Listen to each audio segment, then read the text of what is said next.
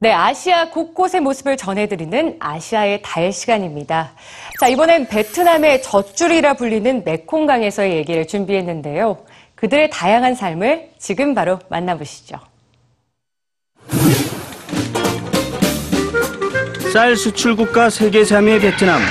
베트남 쌀의 육십 퍼센트가 생산되고 인구의 삼십 퍼센트가 살고 있는 이곳은 바로 베트남 남서부에 위치한 메콩 델타입니다. 베트남을 바치고 있는 든든한 힘, 이곳의 사람들은 어떤 모습일까요? 장다룡의 뷰파인더 아시아의 달, 지금 시작합니다.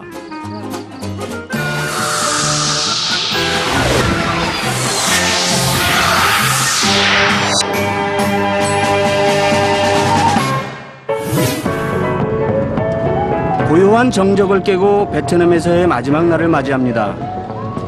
이른 시간부터 부지런히 움직인 이유는 바로 베트남의 젖줄, 메콩강을 만나기 위해서입니다. 중국의 티벳 공원에서부터 시작되는 메콩강은 라오스와 태국, 캄보디아를 거쳐 베트남까지 뻗어있는 동남아시아 최대의 강인데요.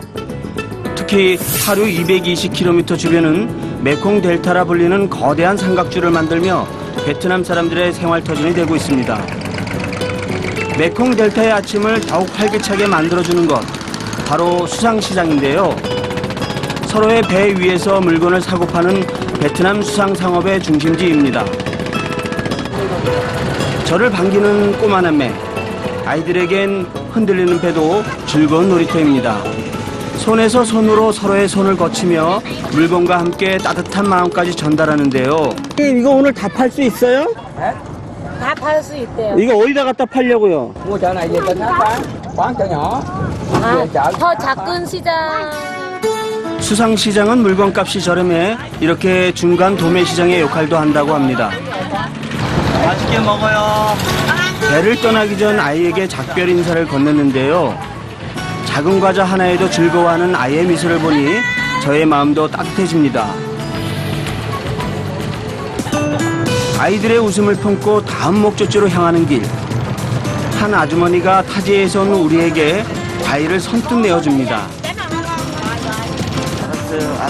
배 한가득 넘치는 열대 과일을 맛보기 위해 아주머니 손에 이끌려 배에 올라탔는데요.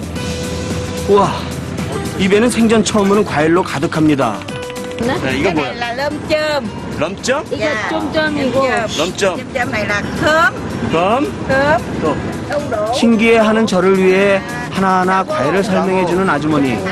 부족한 생활에도 남에게 베풀 줄 아는 베트남 사람들의 정을 고스란히 느낍니다. 아주머니 또 주셨어. 오, 정말 인심이 장난이 아닌데. 메콩강과 함께 살아가는 사람들의 모습을 가까이 보고 싶어 강 주변 마을로 들어섰는데요. 전통 방식을 고집하며 라이스 페이퍼를 만드는 아주머니를 만났습니다. 한 번에 깨끗하게 성공. 아주머니 사십 년 내공이 느껴지시나요?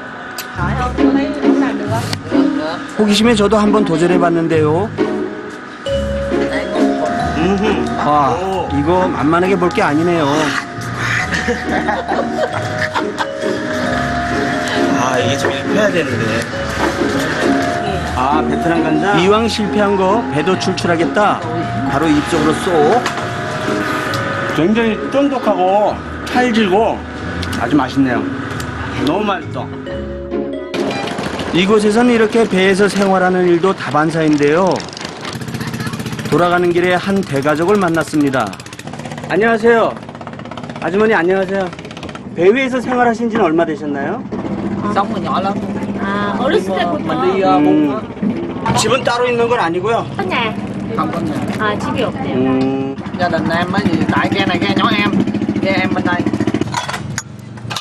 어렸을 때부터 배에서 살아왔다는 아저씨. 아저씨에겐 배가 곧 집인 셈입니다. 부족한 살림살이지만 아저씨와 가족에겐 아무런 문제도 되지 않습니다. 이렇게 배 위에서 행복해요?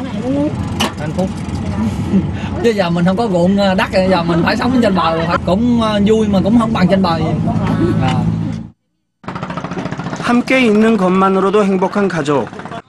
아이들의 얼굴에도 웃음이 넘칩니다. Dạ, muốn làm phi công để đi nhiều nước để biết thêm. Dạ, dạ con muốn giúp cho người nghèo vươn lên. 아이들의 꿈도 하늘을 나는 이 연만큼 훨훨 펼쳐집니다.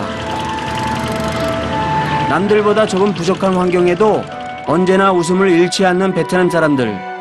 그들을 통해 욕심을 버리고 마음을 내려놓는 법을 배웁니다. 어쩌면 풍요로운 오늘을 사는 우리에게 진정으로 필요한 건 베풀 줄 아는 여유로운 마음 아닐까요?